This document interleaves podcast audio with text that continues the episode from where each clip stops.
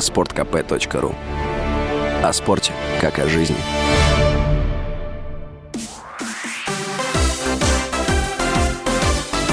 Новости спорта.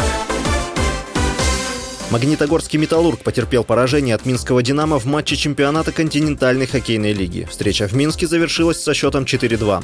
«Металлург» проиграл четвертый матч подряд и идет пятым в турнирной таблице Восточной конференции. Минчане занимают седьмое место на Западе. В другом матче подмосковный «Витязь» дома обыграл Сочи 5-1.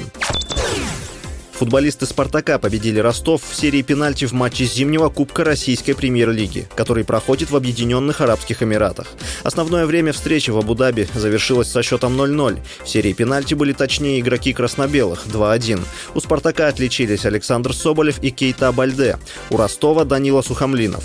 За победу по пенальти «Спартак» получил 2 очка, Ростов набрал одно очко. Следующий матч турнира пройдет 3 февраля между Краснодаром и Сочи. Нападающий Пари Сен-Жермен и национальной команды Аргентины Лионель Месси ответил, собирается ли он поехать на чемпионат мира 2026 года.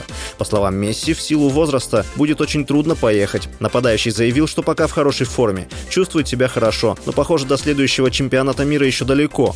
Напомним, что 18 декабря в финале чемпионата мира 2022 сборная Аргентины переиграла команду Франции и стала новым обладателем трофея. Месси был признан лучшим игроком турнира. С вами был Василий Воронин. Больше спортивных новостей читайте на сайте sportkp.ru Новости спорта.